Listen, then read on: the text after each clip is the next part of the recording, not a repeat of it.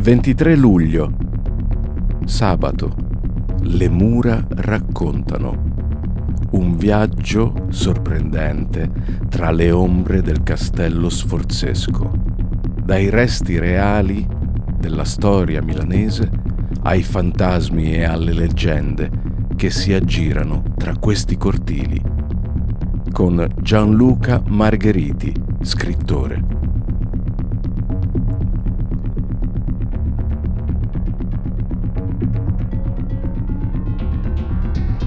Un saluto a tutte le persone presenti e benvenuti al Castello del Germi. Questa sera presentiamo un libro che ha qualche risvolto orrorifico perché parla di storia, cioè di storia vera, la storia di questo posto, il posto dove siete, quindi il Castello Sforzesco, e lo facciamo con un esperto di storia milanese che è Gianluca Margheriti. Allora, partendo dalle origini, come si suol fare di solito, che cosa possiamo dire di questo luogo? Allora, partiamo dall'inizio. Dove siamo? Siamo al Castello Sforzesco, ma in realtà il Castello Sforzesco non nasce propriamente sotto agli Sforza. Il Castello Sforzesco nasce prima, quando la città di Milano è sotto il dominio dei Visconti. Nel 1354 succede un fatto luttuoso, muore Giovanni Visconti. Giovanni Visconti è il signore della città, oltre che l'arcivescovo della città, perché all'epoca ci si investiva di 10.000 cariche alla volta. Muore e non lascia degli eredi ufficiali, per cui il regno viene diviso tra tre suoi nipoti, Matteo II Visconti, Galeazzo II Visconti e Bernabò Visconti. Probabilmente nelle intenzioni di Giovanni Visconti c'era quella di scegliere fra questi tre ragazzi uno a cui passare il regno, ma in realtà la sua morte avviene in maniera improvvisa e quindi non ha tempo di scegliere. Questo perché quando si passa un regno, se lo si divide in più parti, lo si indebolisce, perché questo regno viene frammentato, diventa tutto più complicato. Motivo per cui era sempre il primogenito. Di adesso. solito era solo il primogenito. In questo caso invece sono in tre a prendersi il potere e quindi si dividono il Ducato di Milano. Il Ducato di Milano era molto vasto, ognuno si prende un'area e si dividono anche la città di Milano, la spaccano in tre parti e ognuno può risiedere in una parte di questa città. Va detto che i Visconti non sono proprio delle brave persone di base, nel senso che sono tutti dei mezzi delinquenti e questi Vabbè, non sono- fanno sono, eccezione. Sono medievali, no? Del resto. So- sono molto medievali Sono- nel loro cioè, essere, esatto. E quindi dopo un anno che Giovanni Visconti è morto e che questi tre giovani Visconti hanno preso il potere, uno dei tre, Matteo II Visconti, è già morto. E non è morto di morte naturale. È morto perché un giorno va a fare una battuta di caccia e al termine della battuta di caccia i suoi due fratelli, Galeazzo II e Bernabò, gli servono un piatto di quaglie, a cui forse è stato aggiunto un ingrediente particolare. Infatti Matteo II sta molto male, si pensa che possa morire per questo piatto di quaglie, ma non muore. Non muore, però lo riportano a palazzo, è probabilmente in condizioni abbastanza gravi. A quel punto riceve la visita dei suoi due fratelli, che vanno al suo capezzale e dicono a tutti, ok, adesso uscite un attimo dalla stanza.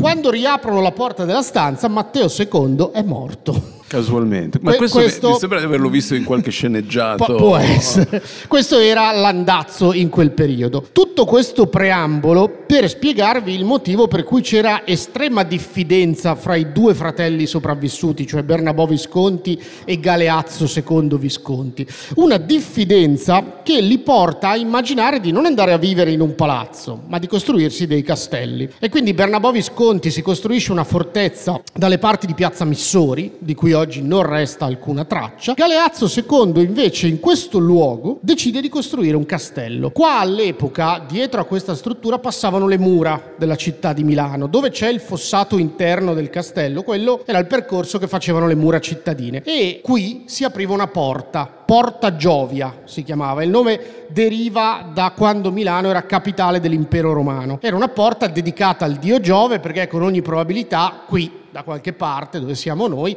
c'era un tempio dedicato a Giove. Prima di entrare in città si doveva fare un sacrificio a Giove, che era usanza tipica dell'impero romano. Quindi questa zona, anche se il tempio dedicato a Giove ovviamente nel 1350 e passa non esiste più, era ancora nota con il nome di Porta Giovia. E il nostro Galeazzo II ci costruisce costruisce una fortezza, una fortezza che noi non conosciamo, non sappiamo bene come fosse fatta, sappiamo che era una fortezza più o meno quadrata con quattro torri che stava a cavallo delle mura. Non sappiamo chi la fa, non sappiamo in quale anno la fanno e non sappiamo nemmeno la forma esatta che aveva perché non esistono documenti su quella fortezza. Ecco, quando, quando si parla di Medioevo come epoca oscura, non è perché c'erano i draghi che volavano sulle nuvole nere, ma è perché si parla di cose di cui effettivamente non si ritrovano i documenti e quindi il non ritrovare i documenti è tipico di un periodo medievale che dura quella milletta di anni, per cui si dice un'epoca oscura, ma oscura dal punto di vista documentale. Per esempio, Ed effettivamente questo è proprio castello oscuro, nel intero. senso che nessuno sa esattamente che forma aveva. Non doveva essere molto simile a questa struttura così bella che abbiamo Certo. oggi. Anche Ma- perché questa ha un'impronta rinascimentale eh, molto eh, forte. Questa poi- era un palazzo oltre che un- una fortezza. Quella doveva essere molto più militare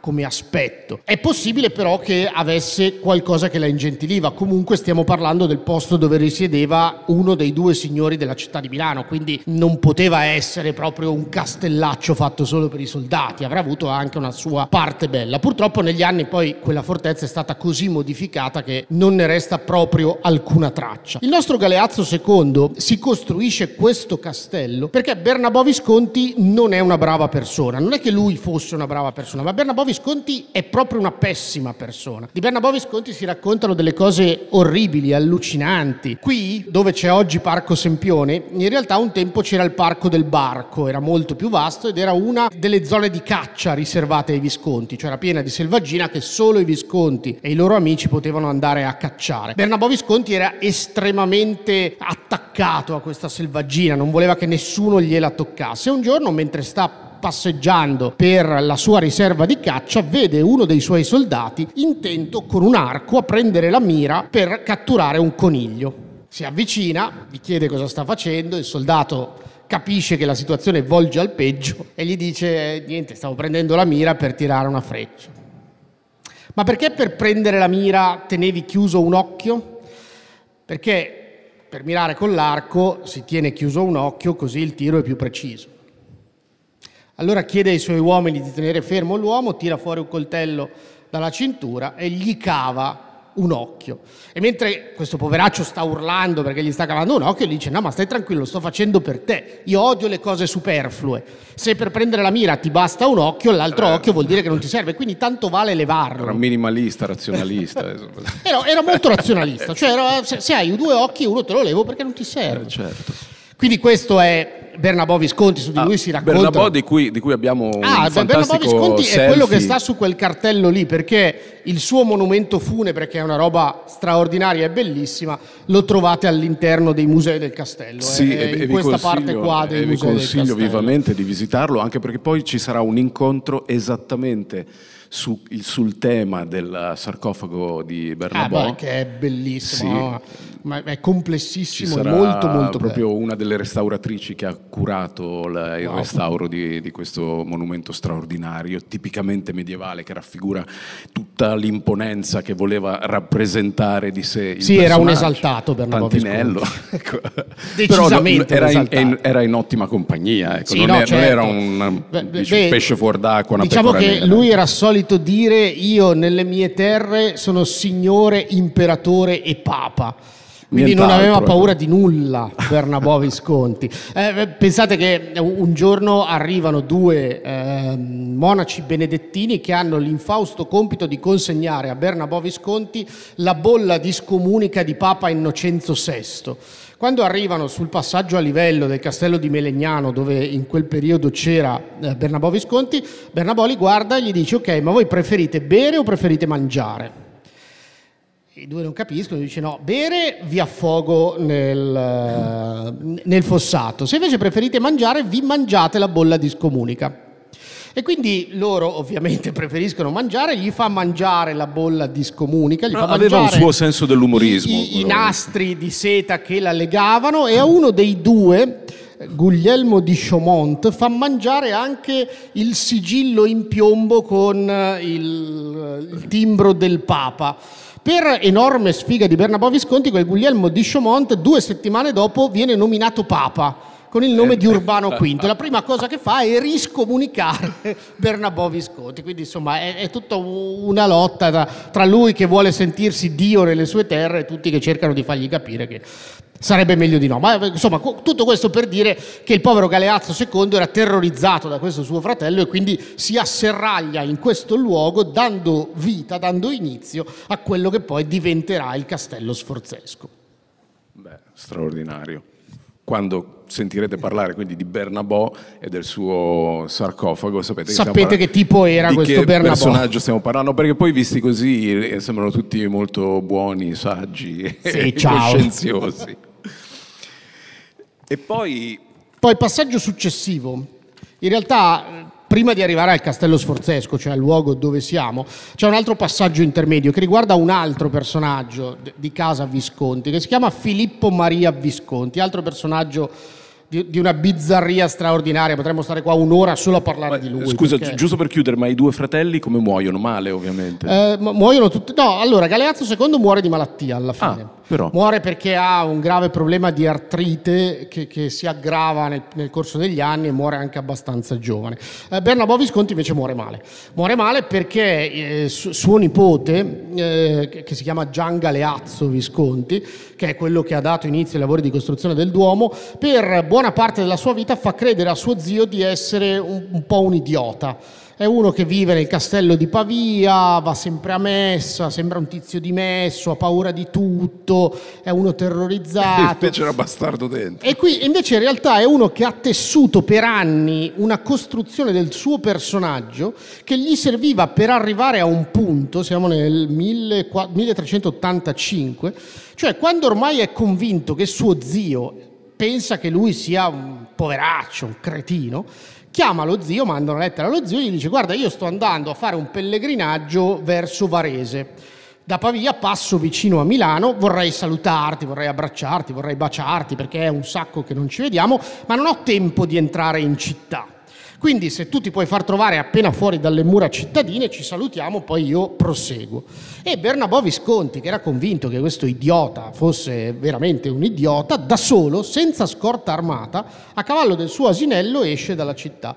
I suoi uomini lo avvertono che Gian Galeazzo sta arrivando con 500 soldati e lui gongola perché dice ma pensa a stupirla, che è così preoccupato di me che va in giro con 500 soldati. Quando Gian Galeazzo arriva e vede da solo Bernabò Visconti, lo fa arrestare, fa un colpo di Stato, si prende il potere, incarcera Bernabò Visconti e misteriosamente sei mesi dopo Bernabò Visconti mangia un piatto di fagioli e muore. Mai sottovalutare i nipoti. Mai sottovalutare i nipoti. Eh, quindi dicevo, un'altra fase intermedia è l'arrivo di questo Filippo Maria Visconti, che è noto soprattutto per essere stato l'ultimo dei Visconti, perché muore senza eredi ufficiali, quindi con lui si estingue la dinastia che sta al potere nella città di Milano. Eh, tra le tante fobie che questo personaggio aveva, un personaggio assurdo, uno che interrogava gli astrologi per fare qualunque cosa, cioè qualunque scelta lui dovesse fare doveva essere fatta sulla base di quello che dicevano gli astrologi. Alla fine è rimasto da solo, perché pure i suoi alleati non volevano più parlare con lui perché lui magari li invitava ma poi non li poteva ricevere perché gli astrologi gli dicevano che quel giorno lui non doveva parlare di politica, quindi li faceva aspettare per giorni, insomma, personaggio strano. Era uno che dormiva con le guardie armate che circondavano il letto perché aveva paura che dal buio i fantasmi lo aggredissero e lo uccidessero. E quindi aveva questi soldati armati che stavano tutti rivolti verso l'esterno del letto per controllare che i fantasmi non lo ammazzassero. Comunque lui aveva una fobia totale di essere ammazzato. Lui aveva paura perché, che tutti lo volessero uccidere. Tra l'altro, lui prende il potere perché suo fratello Giovanni Maria Visconti viene ammazzato. E quindi quando gli arriva la notizia dice: Vedi che ho ragione io, cioè, è pericolosissimo, ti vogliono tutti ammazzare. E eh, quindi vive di questo terrore, ma era un terrore tale che se lui riceveva qualcuno, ed era rarissimo essere ricevuti, non bisognava mai avvicinarsi alle finestre, si veniva immediatamente messi a morte, perché se tu ti avvicinavi alla finestra voleva dire che stavi facendo cenno ai congiurati di salire per ucciderlo e quindi dovevi stare molto lontano dalle finestre quando venivi ricevuto da questo personaggio. Comunque tutto questo, arrivo al punto. Filippo Maria Visconti prende il potere perché suo fratello viene ammazzato, deve da Pavia trasferirsi a Milano. Normalmente i Visconti abitavano al Palazzo Ducale, che si trovava accanto al Duomo, dove adesso c'è Palazzo Reale. Quello storicamente è il luogo dove si è sempre amministrato il potere nella nostra città. Eh, quando gli fanno vedere il palazzo, lui dice: No, No, perché è troppo facile venirmi a ammazzare qua dentro. Io voglio vivere in un posto meglio difeso. E quindi riprende in mano il castello di Porta Giovia, quello fatto costruire da Galeazzo eh, II, lo rende molto più abitabile, chiama addirittura Filippo Brunelleschi per costruire il suo castello. Purtroppo anche di quello non resta nessuna traccia, perché mm, poi i milanesi arrivano e distruggono. Ehm, per Can- farsi... Cancel culture esatto, antelitteram. Bravissimo. Che è sempre esistita profondamente umana. esatto. Eh, e quindi decide di venire a vivere qui in questo luogo perché si sente più protetto, perché qua hai delle mura che ti proteggono, se i milanesi decidessero di fare una rivolta, qua sei più tranquillo che all'interno di un semplice palazzo. E quindi diciamo che è lui il primo a immaginare qua dentro una vera e propria residenza principesca, perché probabilmente il castello immaginato da Brunelleschi era un castello straordinario. Non sappiamo molto, però era un castello straordinario. Perché non sappiamo molto del castello di Filippo Maria Visconti? Perché eh, dopo la morte di Filippo Maria Visconti si crea que- questa frattura, questo vuoto, perché lui non ha eredi ufficiali in cui tutta una pletora di personaggi vorrebbe mettere le mani su Milano. Una volta nella nostra storia noi milanesi siamo più veloci e decidiamo di autodeterminarci, che è una cosa abbastanza rara, nel, siamo nel 1435. Eh, scusa, nel, sì, nel, 1400, no, nel 1450. Siamo prima, nel 1450. Prima metà del 400 e via. e i, i, i, milanesi decidono di autodeterminarsi e creano l'Aurea Repubblica Ambrosiana, cioè creano una vera e propria repubblica che sostituisca la signoria. Abbiamo avuto per Beh, 30 posso, anni... Posso dire già grandi copywriter? Come, eh, beh, non male. Come eh. l'hanno chiamata? Aurea Repubblica Ambrosiana, aveva anche Sant'Ambrogio come logo, certo. si utilizzava già la bandiera con la croce rossa in campo bianco, cioè beh, erano dei fighi. Peccato che erano dei fighi con poco, poco cervello, perché diciamo che l'operazione puzza un po' di populismo. No? Io voglio convincere i milanesi che è un bene abbandonare questa roba della signoria per convertirsi alla Repubblica e l'idea che mi viene in mente è di abolire le tasse. Mm. Quindi io dico ai milanesi, ok, noi facciamo la Repubblica e aboliamo le tasse, ma proprio anche con grandi, grandi gesti, eh, portiamo in piazza tutti i registri con cui, dove è segnato quello che ognuno ha e, e sulla base della quale si paga le tasse e gli diamo fuoco. Solo che dopo tre mesi cominciano a dire già, ma lo Stato come lo mandiamo avanti senza soldi? Chi cazzo lo paga all'esercito che non, non abbiamo più soldi? E allora cominciano a inventarsi delle cose strane, tipo che le tasse le possono pagare quelli che hanno voglia. Solo che scoprono una cosa che, che oggi c'è abbastanza nota, che i poveri le tasse le vogliono pagare perché credono nello Stato, credono nel sistema, ma le tasse dei poveri non servono a niente sono i ricchi che dovrebbero pagare le tasse e i ricchi le tasse non le vogliono pagare e non le pagano. E quindi quest'area Repubblica Ambrosiana è, è, molto traballante co- come concetto. Beh, sono cose che noi ai nostri tempi non riusciamo a immaginare. No, assolutamente. Cioè, sono cose che oggi non succedono. Solo in quell'antico passato. Esatto, assolutamente. E quindi gli esponenti dell'Aura Repubblica Ambrosiana che cominciano a sentire un po' di fervore da parte dei milanesi, che cominciano a sentire di essere stati leggermente presi per i fondelli con sta roba dell'Aura Repubblica Ambrosiana, gli dicono vabbè facciamo una cosa, per consolarvi voi potete assalire il castello sforzesco che è stata la residenza dell'odiatissimo ultimo signore di Milano e portarvi via quello che volete ma nel bando che fanno su questa cosa è compreso anche il portarsi via le pietre che compongono il castello sforzesco, perché così ti ci puoi costruire la casa, la dependance, il garage, che ne so, la rimessa era, per la barca. Era, era una cosa normale nel Medioevo. No? E quindi eh, questo sciame di milanesi arriva dove c'è il castello di Filippo Maria Visconti costruito da Brunelleschi e di fatto radono al suolo tutto, perché portano via prima le robe di valore, poi i mobili e poi cominciano proprio a smontare pietra per pietra tutto il castello. In realtà i rappresentanti dell'Aurea Repubblica Ambrosiana non sono stupidi, lo fanno fare ai milanesi perché avere questa struttura qua all'interno della città è un problema. Perché se un signorotto si asserraglia qua dentro e da qua dentro comincia a bombardare con le catapulte la città, tu da qua non lo tiri fuori più. E quindi avere una struttura così imponente su cui tu non hai controllo è pericolosissimo e quindi preferiscono che la struttura venga effettivamente rasa al suolo. questo è il motivo per cui di un altro castello, cioè quello di Filippo Maria Visconti che sorgeva qua, non sappiamo un tubo perché non resta proprio nulla di quello che era quel castello. E sono già tre, quello romano, quello medievale e questo. E questo. Quindi tu pensa quanti castelli passano prima di arrivare a questo. a questo. E ci arriviamo subito dopo, ci arriviamo subito dopo perché dopo questa parentesi che dura tre anni, fallimentare dell'Aurea Repubblica Ambrosiana, che crolla sotto il suo stesso peso, a prendere il potere in città è Francesco Sforza il primo rappresentante della famiglia degli Sforza. Eh, lo fa perché lui è sposato con Bianca Maria Visconti, che è figlia di Filippo Maria Visconti, quindi diciamo che anche se non era un erede ufficiale, un, un po' di nome ce l'aveva da portarsi in dote, perché poi comunque viene cresciuta qua come una principessa, come la governante di Milano, quindi i milanesi la adorano. Per cui Francesco Sforza gioco facile di dire ai rappresentanti dell'Aura Repubblica Ambrosiana, guardate, avete fallito, fatemi spazio, prendo io la città e ci rimetto mano, anche perché la città di Milano stava veramente appassendo.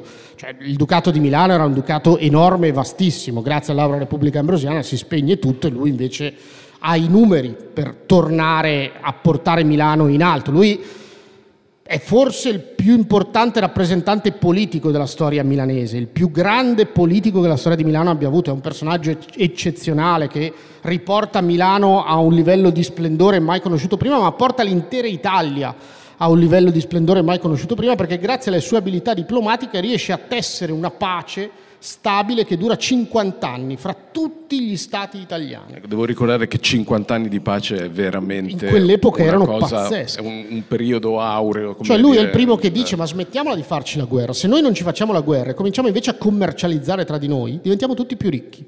I nostri giovani molto, non muoiono, non milanese. distruggiamo cose è, è, tutto più bello e quindi piano piano l'Italia si trasforma grazie alla politica di Francesco Sforza ed è Francesco Sforza che a un certo punto vuole risolvere il problema, cioè qui ci sono i ruderi del castello. Eh, una domanda, ma tutto questo Silvio lo sa?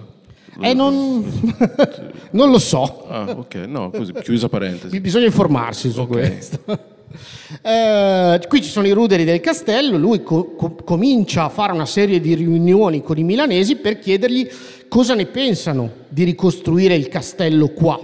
Ma la sua idea, perlomeno a parole, è quella di non costruire un castello vero e proprio, ma di costruire un palazzo che abbia l'aspetto di un castello, ma che sia una residenza principesca. All'epoca cominciano a nascere queste corti meravigliose, i Medici a Firenze, Lorenzo de' Medici è uno dei migliori amici, Cosimo de' Medici è uno dei migliori amici di Francesco Sforza. Eh, eh, ricordiamo vo- che anche le costruzioni avevano un fortissimo valore simbolico, eh, cioè più esatto. maestosa e imponente era la costruzione, ovviamente maggiore era il potere di chi la possedeva. E quindi il concetto è, vogliamo anche noi avere una corte principesca nella nostra città? E i milanesi dicono, cazzo, perché no, bellissima, una roba fighissima. Quindi lui destina tutto il dazio relativo al vino e alla carne, cioè tutto quello che in tasse si pagava portando vino e carne all'interno della città per la costruzione di questo luogo che nelle intenzioni di Francesco Sforza ha già questo aspetto. Quindi abbiamo questa che è la corte ducale, che è il luogo dove devono risiedere i signori cittadini. Quella che avete attraversato per venire qua, che è la piazza d'armi, che invece è il luogo dove i cittadini si interfacciano con il governo. Quindi è il luogo dove ci sono tutti gli uffici in cui le persone vengono per chiedere le cose, per fare i documenti, per poter parlare con i governanti. E c'è qui invece quella zona lì, quella che vedete alle vostre spalle, che è la Rocchetta, che è il, il castello nel castello, cioè quella zona lì è il, la fortalamo del castello sforzesco, è il luogo dell'ultima difesa, cioè se questa struttura dovesse crollare, maschio, quello è il posto dove asserragliarsi per vendere cara la pelle, quindi è la parte più difesa. È il maschio esatto. del castello. Però tutto questo con un aspetto da palazzo e non da fortezza. Questo lui dice a parole, i milanesi sono contentissimi, sta di fatto che lui chiama degli architetti per lavorare eh, a questa struttura, il più famoso si chiama Filarete, ma in realtà, in gran segreto, cambia, chiama anche un architetto che si chiama Bartolomeo Gadio, che all'epoca è il più importante architetto di fortificazioni militari perché in gran segreto lui vuole che questa fortezza sia inespugnabile e concentra la maggior parte dei soldi non per costruire questa parte, cioè quella che dà verso l'esterno della città, ma per costruire quella parte, quella che dà verso Milano, perché lui non ha paura dei nemici che vengono da fuori, lui ha paura dei suoi concittadini, lui vuole un posto dove se i milanesi dovessero insorgere potersi rifugiare con la famiglia e non essere più tirato fuori. E quindi realizza questo, questo castello. Questo castello, fateci caso, ha due torrioni rotondi ai lati. Li vuole proprio Francesco Sforza perché è un torrione rotondo e poco abitabile, perché non è quadrato come quelli da questo lato dove ci puoi far dentro le stanze. Essendo rotondo è più difficile costruirci delle stanze, ma è meglio difeso per i tiri di artiglieria Siccome Francesco Sforza è un comandante militare, sa che il futuro non sarà più una guerra fatta con le spade, ma sarà una guerra fatta con i cannoni, vuole che quel lato sia ben difeso dall'arrivo dei cannoni. Questo quindi... è un segno dei tempi molto importante, cioè, c'è chi addirittura fa, par- fa, finire il Medioevo con il periodo dello sfruttamento delle armi da fuoco. È perché proprio cambia proprio il modo di concepire la guerra. Il modo di concepire la guerra, di difendere le postazioni.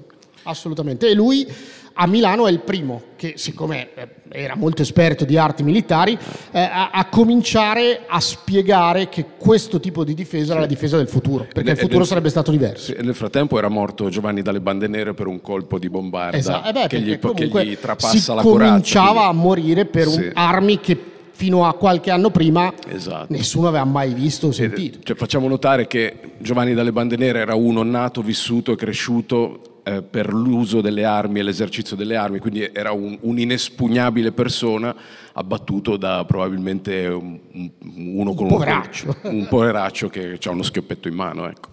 Questo dal punto di vista della simbologia medievale mette in crisi completamente l'epoca. E la stessa cosa si riverbera sulle fortificazioni. Assolutamente, la città di Milano crollerà quando i francesi arrivano qua con i cannoni sono i primi ad avere i cannoni e quando si presentano con i cannoni, insomma, è, è, è come se, sei te sei, sei, lì con l'arco e quell'altro c'è in mano un fucile, cioè c'hai poco da, esatto. da difenderti, quindi finisce malissimo per i milanesi. Comunque, eh, la cosa curiosa è che Francesco Sforza non verrà mai a abitare in questo luogo nonostante il castello venga finito quando Do, lui dove abitava? dove abitava nel frattempo? Lui abitava nel palazzo ducale lui abitava nel Palazzo Ducale perché aveva una convinzione ferma che il suo governo dovesse essere un governo del popolo, cioè un governo fatto in mezzo alla gente. Quindi eh, non sappiamo nemmeno come, ma dava l'idea ai milanesi di, di, occuparsi di tutto in prima persona, anche delle piccole inezie. Sembrava che fosse sempre lui a fare tutto. E quindi i milanesi lo adoravano e lo idolatravano, per cui per lui il togliersi da, dal centro della città, dove la gente lo poteva vedere, incontrare, parlargli, per venire in un luogo che all'epoca è in periferia ed è comunque cinto da mura, psicologicamente era sbagliato. E questo Silvio lo sa. Questo sì, credo proprio di sì. e quindi il concetto era quello di restare in mezzo alla gente, lui non vuole andarsene. Sarà poi suo figlio, Galeazzo Maria Visconti, a decidere invece di trasferire primo fra tutti la corte in questo luogo. Ovviamente prima di farlo lo abbellisce, lo rende più bello, è lui che costruisce una delle cose più straordinarie di questo luogo. Se fate il giro del museo e uscite da quell'angolo, per uscire percorrete una scala molto larga fatta a, a, a U, che vi porta dal primo piano al piano terra. Quella scala la fa costruire lui per andare a letto a cavallo, perché lui voleva andare in camera da letto a cavallo e quindi arrivava qua a cavallo, si era fatto fare una scala con i gradini molto bassi, molto ampi, perché così poteva salire a cavallo al primo piano e arrivare e beh, bup, si buttava dal cavallo fino nel letto. Questo è essere ricchi, porca miseria, cioè questo è una cosa che deve fare uno con i soldi, altro che andare a zoccole. E senti, eh, rispetto alle leggende che aleggiano ancora oggi tra le mura di questo luogo, Beh, allora, ci racconti? Una leggenda che secondo me è, è bellissima, molti la conosceranno, è una delle più straordinarie, è l'esistenza di un passaggio segreto che congiunge questo luogo, congiungeva questo luogo alla chiesa di Santa Maria delle Grazie. La chiesa di Santa Maria delle Grazie è quella in Corso Magenta, quella dove c'è il cenacolo di Leonardo da Vinci. Eh, a far costruire que- questo passaggio segreto sarebbe stato è stato, perché in realtà è, è, testimoniato che esisteva, oggi non ne resta eh, nessuna traccia, ma esisteva, eh, è stato Ludovico il Moro.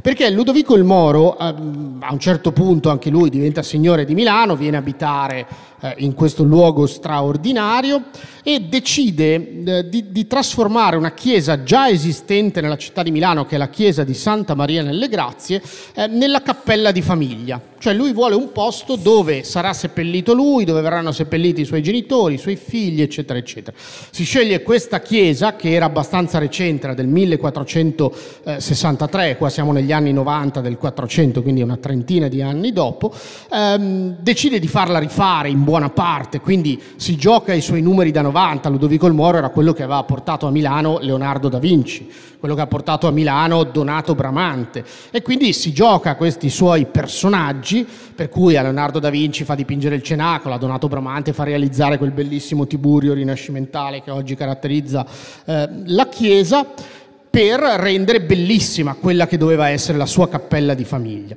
Solo che per sfiga, come sempre capita, nel 1492 sua moglie, che è giovanissima, si chiama Beatrice d'Este, a soli 22 anni muore di parto. Muore di parto e ovviamente per, per Ludovico il Moro è una tragedia inarrivabile questa. Fa addirittura realizzare di là all'interno dei suoi appartamenti una zona di stanze completamente nere, tutte dipinte di nero, esistono ancora oggi, dove lui possa vivere questo lutto, dove lui possa tormentarsi per questa sua incapacità di amare quella donna che solo dopo che è morta lui si rende conto essere così importante per la sua vita. Fa un voto folle di mangiare solo in piedi per punire se stesso di non aver capito quanto quella donna era amabile, quindi mangiava in piedi con due servi che gli tenevano davanti un vassoio da cui lui mangiava.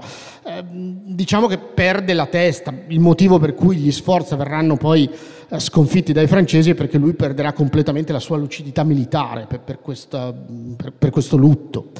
Quindi deve usare questa cappella di famiglia prima del tempo perché fa seppellire Beatrice d'Este ehm, nel 1492 e gli si pone un problema, che lui vuole andare a pregare sulla tomba di questa adorata moglie, ripeto adorata dopo la morte perché non è che mentre era in vita gli interessasse molto. Eh, vuole pregare sulla tomba di questa adorata moglie, ma ogni volta che lui esce da questo castello Beh, è un casino, cioè voi immaginatevi, Milano all'epoca è la prima potenza mondiale, Milano è il primo ducato de- del mondo occidentale, è la città più grande del mondo occidentale, la città culturalmente più avanzata del mondo occidentale, lui è l'uomo più potente del mondo occidentale.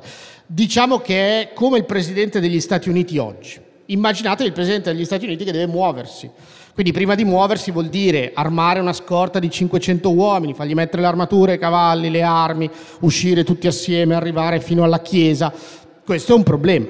Allora dice no, costruiamo un passaggio segreto sotterraneo così che io in ogni momento posso andare a visitare la tomba di mia moglie. Ovviamente non è un cunicolo in cui strisciare, è un passaggio segreto in cui lui andava a cavallo per farvi capire quanto era vasto e grosso questo passaggio. E quindi lui a cavallo, attraverso questo passaggio, dal Castello Sforzesco andava fino alla chiesa di Santa Maria delle Grazie. Nel corso dei secoli purtroppo questo passaggio segreto è stato distrutto, un po' perché sotto la città si è scavato, si sono costruite case, un po' perché costruisci la metropolitana, fai le fognature, fai questo, fai quell'altro. Però all'interno della chiesa di Santa Maria delle Grazie, nella sagrestia vecchia, dietro un armadio è stato ritrovato il punto di partenza, cioè il punto dove lui arrivava o partiva, che va avanti, scende, va avanti per qualche metro, poi ovviamente purtroppo si interrompe, eh, ma ragionevolmente arrivava fino al castello sforzesco. Quindi già questo è uno di quei misteri che secondo me, mm, insomma, poter scendere qua nei sotterranei e cercare il punto dove partiva questo passaggio segreto sarebbe straordinario e bellissimo. Senti, hai nominato Leonardo, ma è vera la leggenda che si dice che si fosse proposto come idraulico? Allora, in realtà Leonardo si propone come un sacco di cose. Leonardo è un uomo molto intelligente e quando capisce che a Firenze non può stare, perché Firenze è una città fondamentalmente ottusa e passatista, e, e, lui ha un problema, lui è omosessuale, in un posto dove l'omosessualità non era tollerata, identifica in Milano il futuro, cioè il posto dove probabilmente si farà il futuro. E quindi prepara una lunga lettera che noi abbiamo, è conservata all'interno del codice atlantico, che è di fatto un curriculum vitae, dove lui elenca tutte le cose che sa fare in dettaglio, tutte e ovviamente, siccome si è informato e ha scoperto che quell'anno Lodovico il Moro, per la prima volta nella sua vita, è impegnato in una guerra dalle parti di Ferrara con Venezia, pone l'attenzione soprattutto sulle arti militari. Quindi io so costruire queste armi, so costruire queste quest'altre armi, so fare questo, so fare quest'altro. E poi via via, sono un ottimo ingegnere idraulico, posso lavorare alla canalizzazione, poi scende su fare lo scultore. Ultima cosa, che per lui era poco importante, è essere un pittore. C'è tempo perso dipingo qualcosa. Esatto. Ma la cosa particolare è che Leonardo da Vinci in questo curriculum non specifica una cosa, che lui è un ottimo musicista, è un suonatore di lira. E quando viene qua e Ludovico il Moro lo conosce, alla fine di tutto il curriculum, quello che gli interessa è sta roba del fatto che lui sa suonare la lira e lo assume al Castello Sforzesco come musicista. E Leonardo da Vinci ci sta perché pensa, vabbè, ma se io entro come musicista poi riuscirò a farmi affidare incarichi più importanti. Ed effettivamente da lì, in vent'anni, lui costruisce il suo personaggio qua a Milano, perché grazie a Ludovico il Moro lui poi farà tutte le cose che l'hanno reso famoso. La cosa bella, secondo me, è che noi ci immaginiamo Leonardo da Vinci impegnato nel cenacolo, nel dipingere la dama con l'ermellino, nel progettare cose assurde, ma di fatto Leonardo da Vinci era un impiegato in questa corte. E quindi tra i suoi progetti sono stati trovati anche i progetti dei bagni, perché alla fine te c'hai Leonardo da Vinci e che non gli fai ristrutturare due bagni già che devi fare, mettere a posto il castello. In realtà poi lui li ristruttura alla maniera di Leonardo da Vinci, quindi si inventa un sistema per tenere calda l'acqua della vasca da bagno, in modo che quando tu vai a fare il bagno l'acqua resta calda fino alla fine del bagno, per cui sono anche dei bagni incredibilmente innovativi. Ma il concetto è che Leonardo da Vinci qua era proprio l'impiegato, quello che faceva il cenacolo, ma faceva anche i lavori lavori più normali, tipo progettare il bagno nuovo. Fantastico. Adesso col bonus facciate chissà cosa gli avrebbero fatto fare a Leonardo da Vinci. E senti, invece di fantasmi, cosa ci puoi raccontare? Beh, beh, Abbiamo fame di fantasmi. Ovviamente questo, questo luogo è a Milano il luogo infestato per eccellenza. Perfetto. Eh, eh sai, si, si, si, sa che i luoghi dove passa tanta storia sono i luoghi dove è più facile incontrare fantasmi e sono tante le leggende che animano i posti dove ci troviamo.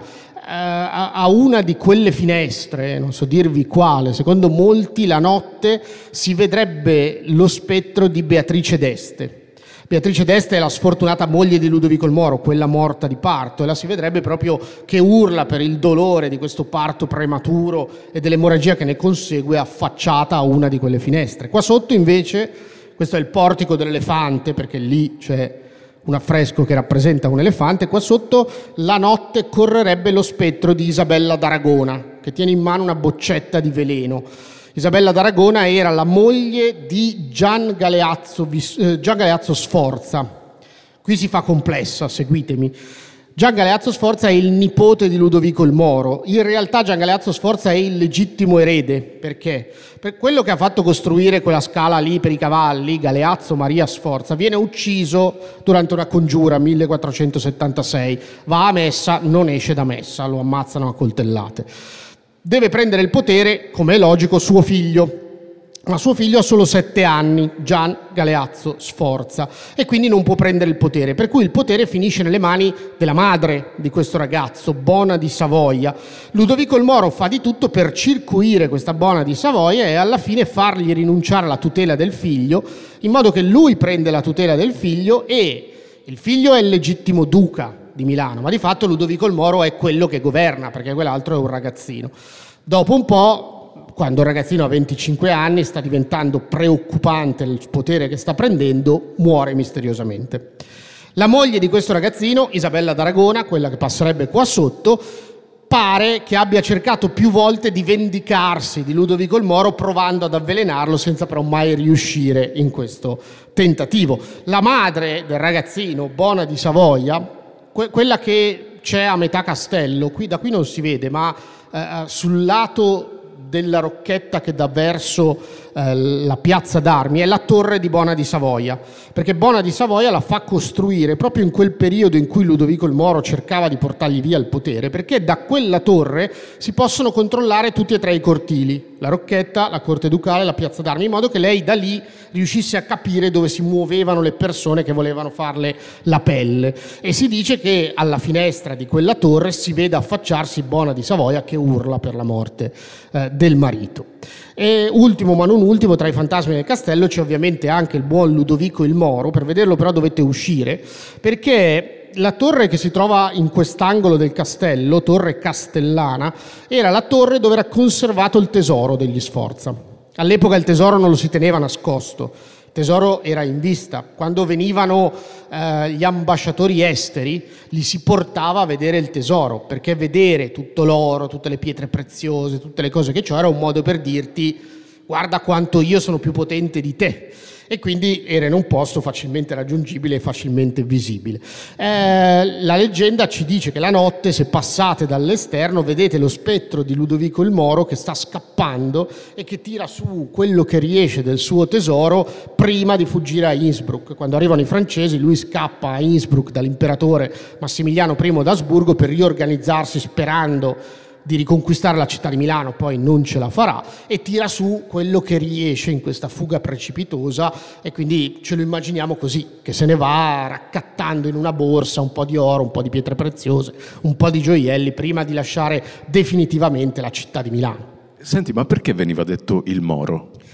Veniva detto il Moro perché era scuro di carnagione, scuro di occhi e scuro di capelli, cosa bizzarra perché i Visconti e gli Sforza sono quasi tutti biondi con gli occhi azzurri.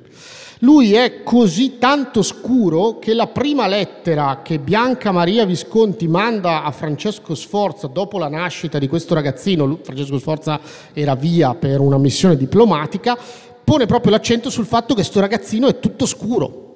Ha la carnagione scura, ha gli occhi scuri, ha i capelli scuri, tanto che verrà detto il Moro. Poi se l'idraulico di corte fosse particolarmente scuro di carnagione, questo non lo sappiamo. Ovviamente sono pettegolezzi su cui non mi addentro.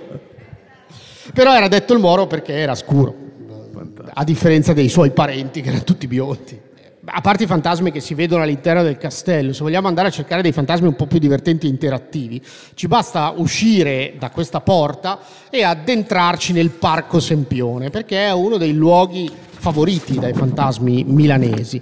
E proprio al Parco Sempione si trova il fantasma più celebre di Milano, perlomeno quello più conosciuto, che è la Dama Nera del Parco Sempione. Qualcuno di voi conosce questa leggenda? Allora, oggi... Mai sentita la Dama Nera? Questa storia oggi magari fa un po' sorridere, ma nei primi anni del Novecento questa storia era un'ossessione per i milanesi. Più o meno gli avvistamenti di cui abbiamo traccia negli articoli di giornale sono tutti uguali. Il Parco Sempione è appena nato, siamo negli ultimi anni dell'Ottocento.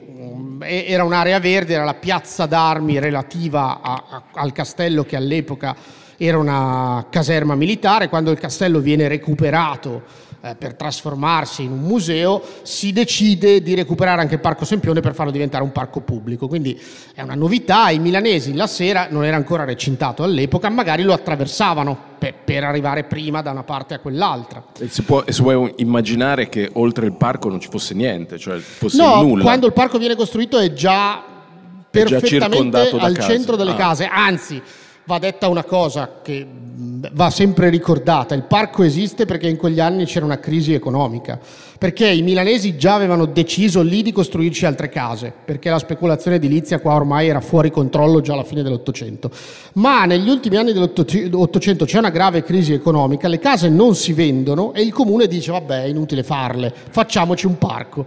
Viva Quindi si è salvato solo per quello il parco. Anche, ma anche Central Park a New York è eh, una storia esatto, simile. Perché si sa com'è, i parchi no, non fanno guadagnare nessuno. No, no, in effetti no. eh, quindi la gente tagliava questo parco perché magari lavorava da una parte, abitava dall'altra e faceva prima anziché girargli intorno. Eh, d'inverno, la sera, quando ancora a Milano c'era la nebbia, il parco ovviamente era avvolto dalla nebbia. All'epoca non c'era illuminazione pubblica all'interno del parco, quindi possiamo immaginarci che la traversata fosse piuttosto spettrale, d'inverno, gli alberi adunchi e spogli, la nebbia che cala.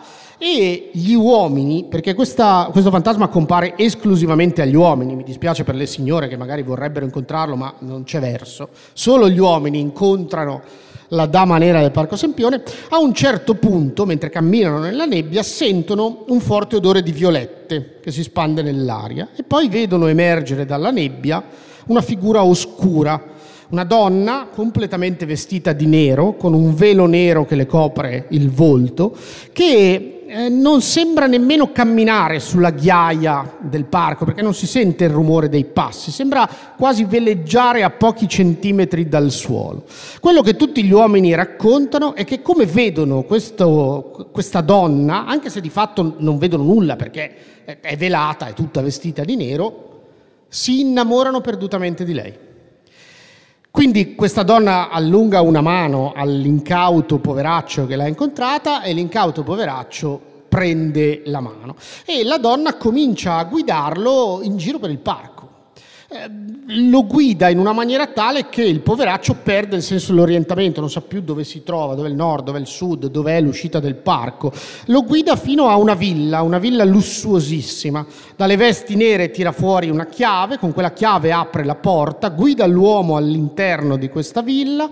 La villa è molto bella, ma ha tutte le pareti listate a lutto camminano per i corridoi, arrivano fino a una grande sala da ballo, in un angolo c'è un'orchestra che suona, si lanciano in un vorticoso giro di danze da soli e poi la serata finisce come dovrebbe finire una serata di questo tipo, con lei che porta lui al piano di sopra in camera da letto. Lei si spoglia completamente nuda, ad eccezione del velo che le copre il volto, si avvicina a lui, a quel punto lui deve sollevare il velo e quando lo solleva scopre che sotto non c'è una faccia ma c'è un teschio dalle orbite vuote. Quindi lui eh, urla, scappa, esce dalla villa, attraversa il parco e se ne va. Le cronache ci dicono che tutti gli uomini che vivono questa esperienza moriranno poi pazzi, ma non pazzi per quello che hanno visto, pazzi per l'ossessione di ritrovare questa donna di cui restano comunque perdutamente innamorati e passeranno il resto della loro vita a vagare per il Parco Sempione sperando di rincontrarla.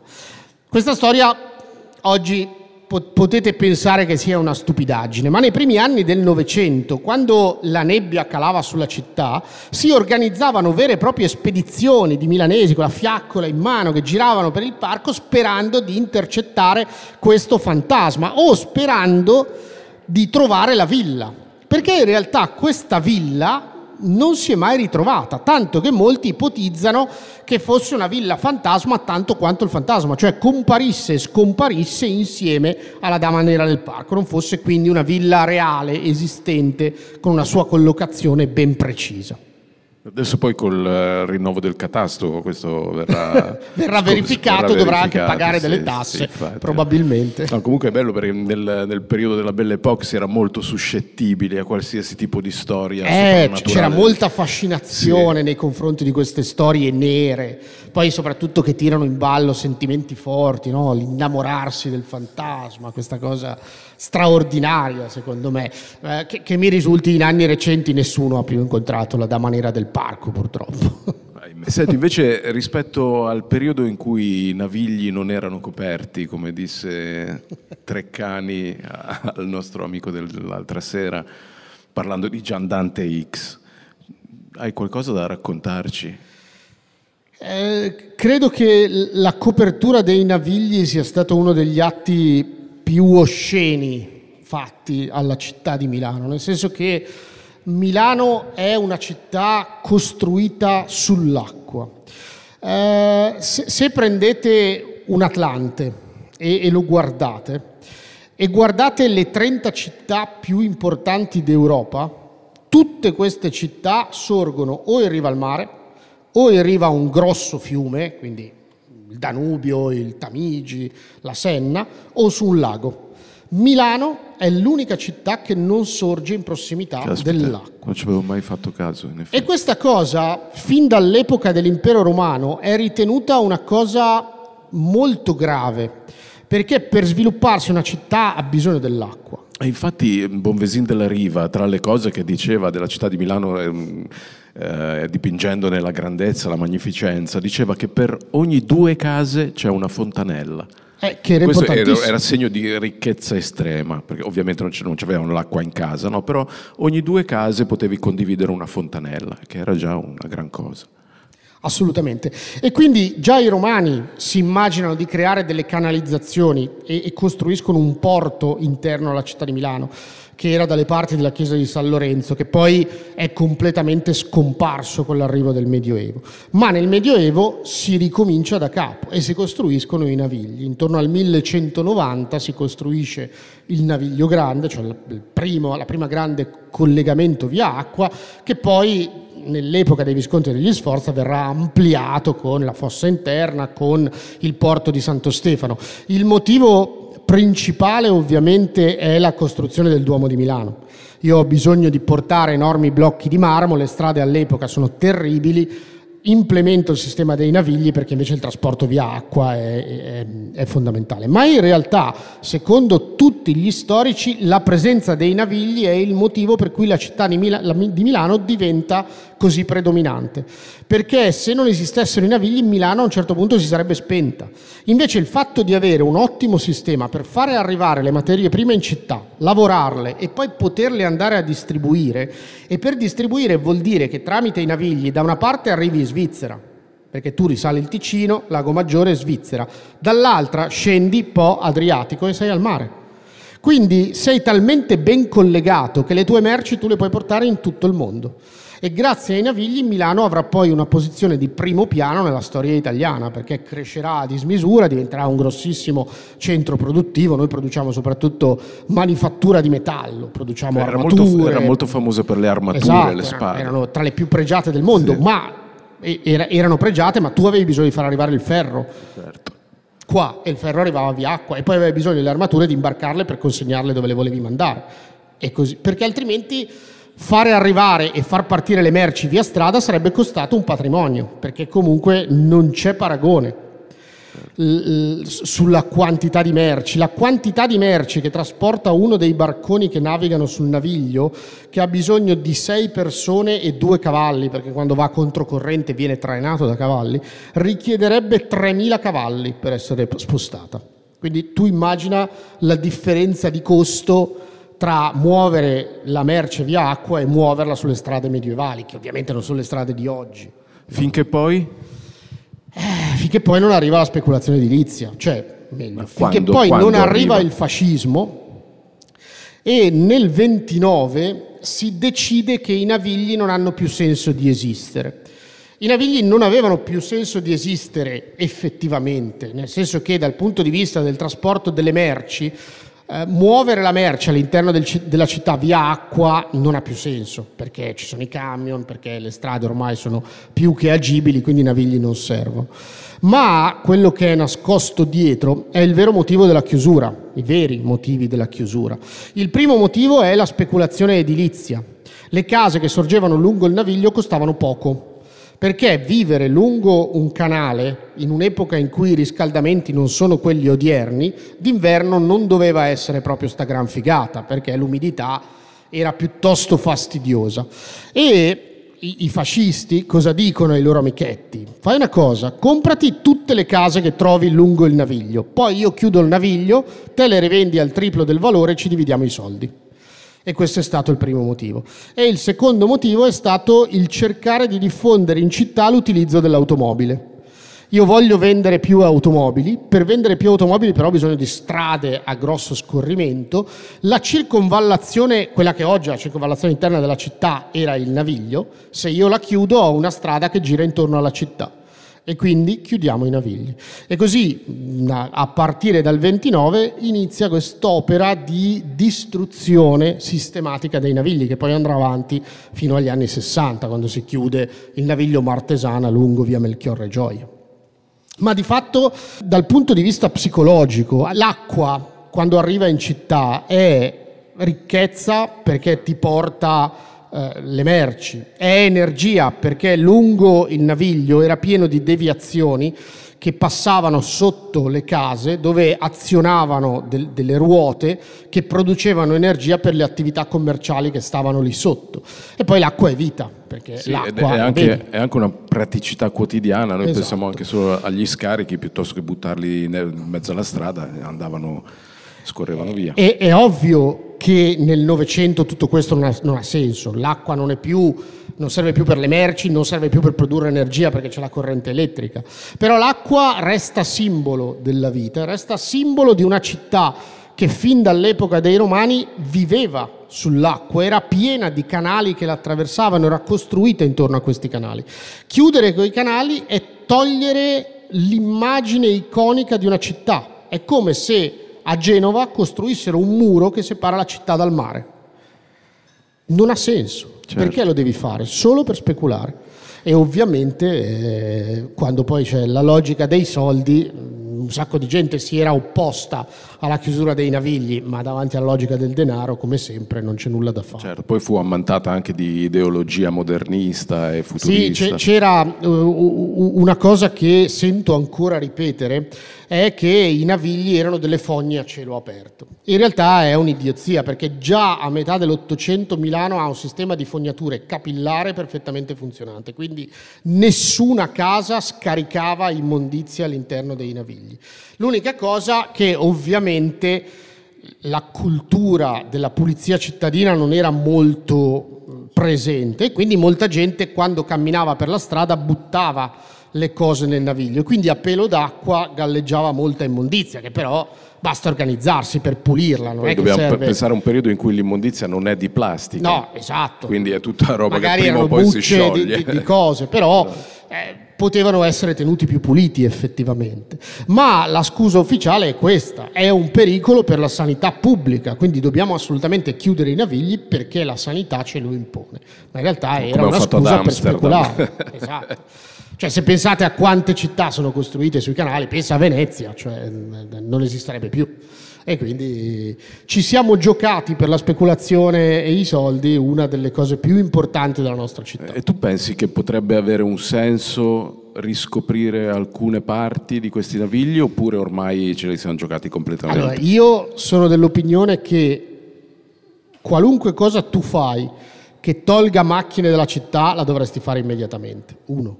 Qualunque cosa tu fai che renda la nostra città un po' più bella, dovresti farla immediatamente. Quindi la mia opinione è ovviamente quella del dobbiamo assolutamente riaprire i navigli, riaprirne piccole parti, fare quello che si può fare, ma dobbiamo cercare di riappropriarci di questa immagine iconica di quella che è la nostra città.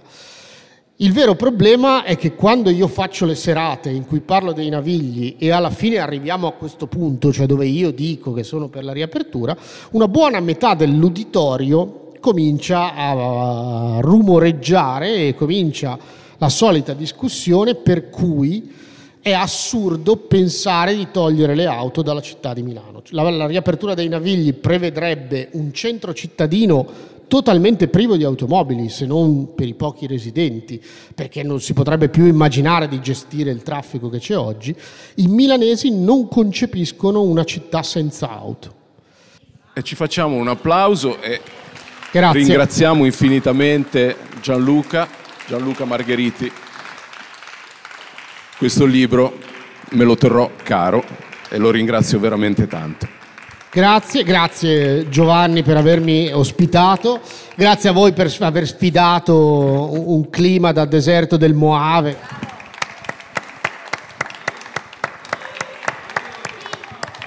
Bis.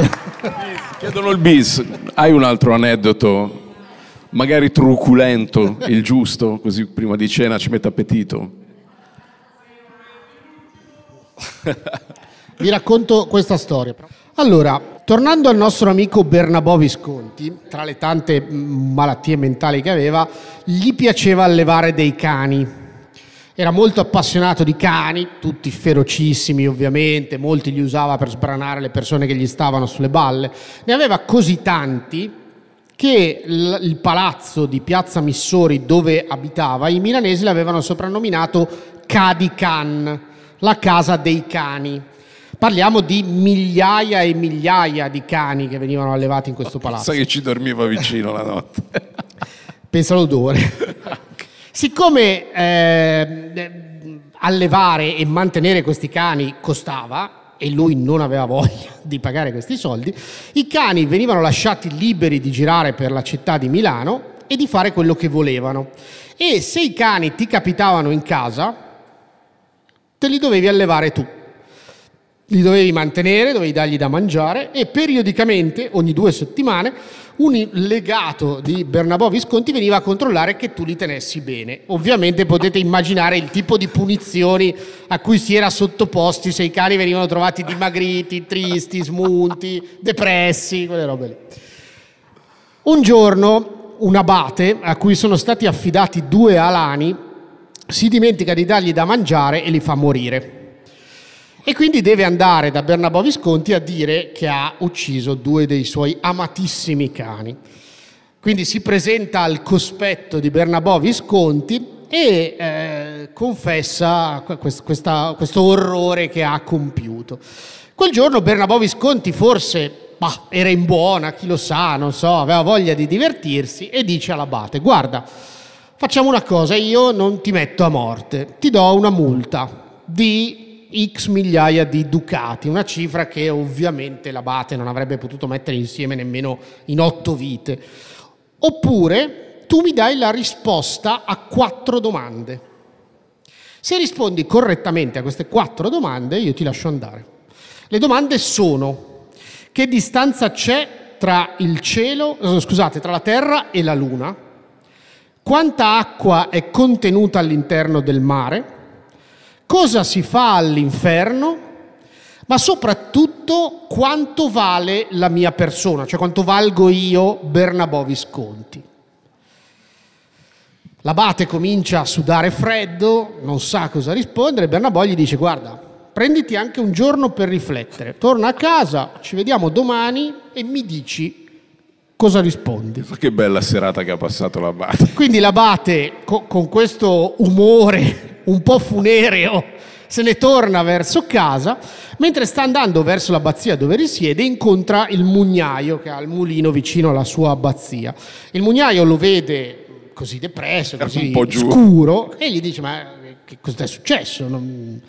E l'abate gli racconta sto fatto. Il mugnaio, che è un po' più brillante di, di testa dell'abate, gli dice: Guarda, se, se, se, vuoi, se sei così in crisi, tu mi presti il tuo vestito, io domani vado da Bernabò Visconti, tengo il cappuccio alzato in modo che non mi riconosca e rispondo io a queste quattro domande. All'abate non sembra vero potersi liberare di questo incomodo, quindi dà uno dei suoi vestiti al mugnaio e il giorno successivo davanti a Bernabò Visconti si presenta il mugnaio travestito da abate con il cappuccio bello calato sulla testa in modo da non farsi riconoscere, pronto a rispondere alle domande. Eh, la prima domanda è quale distanza c'è tra la Terra e la Luna. E il finto abate risponde la distanza esatta è di 36 milioni 854 mila 72 miglia e mezzo più 22 passi. Bernabò Visconti resta un attimo stranito da, da questa affermazione. E il tizio gli dice: No, comunque, se voi la fate misurare i vostri uomini e ottengono un risultato diverso, potete anche ammazzarmi.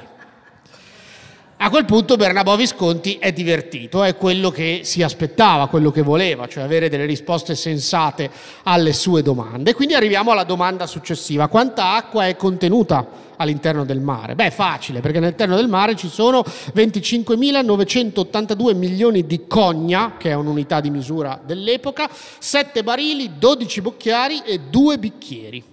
Ancora una volta gli dice, se comunque non siete convinto, potete tranquillamente farlo, misurare i vostri uomini e impiccarmi se io avessi sbagliato di qualcosa questa misurazione.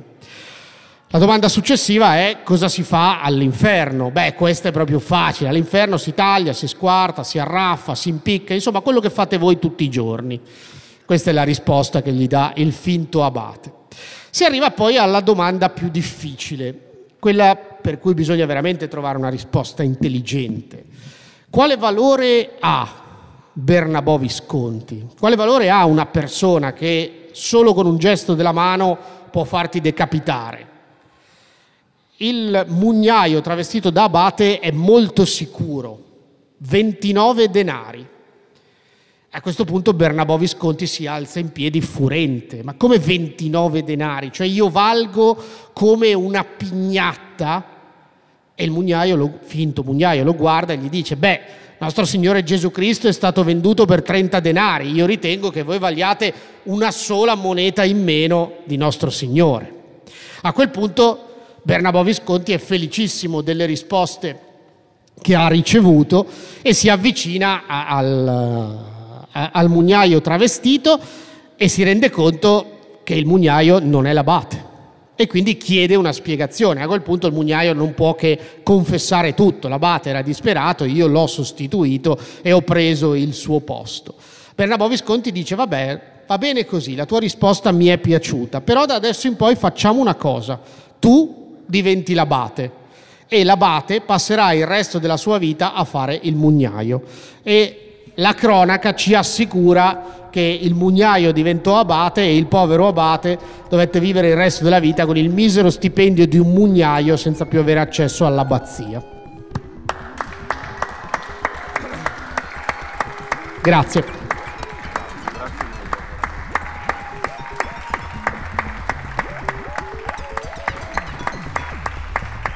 Grazie. Bene, che dire? Grazie per essere stati insieme a noi. Adesso tutti a cercare la dama del parco, via. Vai.